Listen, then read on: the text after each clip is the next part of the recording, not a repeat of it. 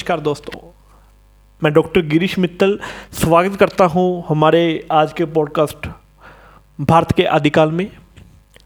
आज हम बात करेंगे भारत के आदिकाल की सामाजिक परिस्थितियों के बारे में। भारत के इतिहास की बातें करें तो सबसे पहले हमें आदिकाल के बारे में बात करना ज़रूरी है।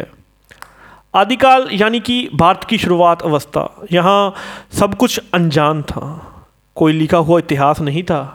लेकिन आदिकाल के ज़माने में सामाजिक परिस्थितियाँ कैसी थी, इस बारे में हम आज बात करेंगे। आदिकाल के समय में भारतीय समाज श्रमण परिवार का था।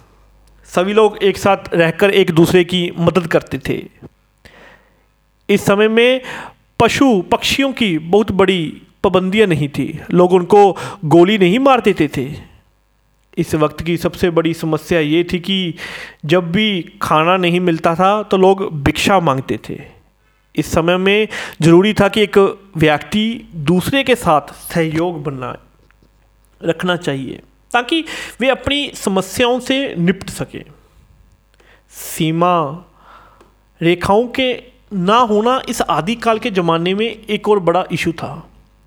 भारत के लोग इस वक्त उंगली नहीं कर सकते थे। कि ये हमारी मिट्टी है और ये तुम्हारी मिट्टी है। ये एक कम्युनिटी के, एक साथ मिलकर ज़मीन पर होने वाली खेती से, कमाई के बती से अपने परिवार को पालने का काम था। आदिकाल के समय में धर्म का बहुत बड़ा महत्व था। जहाँ परिवार की ही हर मेंबर की ज़िम्मेदारी अपने शुद्ध धर्म के अनुष्ठान था। इस समय में देखा गया कि प्राचीन भारत के लोग किसी भी देवता की पूजा करते थे। सभी धर्मों का सम्मान किया जाता था। इस आदिकाल के समय में लोग अपने विशेष रूप से कला एवं शिल्प के क्षेत्र में बहुत आगे थे।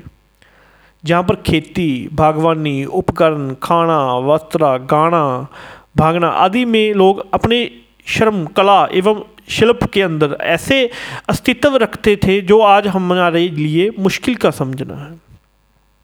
आदिकाल की एक बड़ी समस्या ये थी कि समुदाय विस्तार सिस्टम का अभी तक नाम ऊँचा नहीं था। लोगों को खाना, आर्थिक हालात के अनुसार मिल पाता था। ज़िक्र जहाँ अविश्वसनीय ठकारे के अनुसार था कि उन्हें यहाँ पेट के अंजाम से पड़ा था। दोस्तों, ये थे कुछ आदिकाल के समय में भारत के सामाजिक परिस्थितियाँ। उम्मीद है आपको समझ में आई होंगी। अगर आप कुछ और भी सीखना चाहेंगे तो हम अपना एक और सीज़न लेके आएँगे। आशा करता हूँ आपको ये भारत के आदि पुरुष बहुत अच्छे लगे होंगे। धन्यवाद। जय हिंद।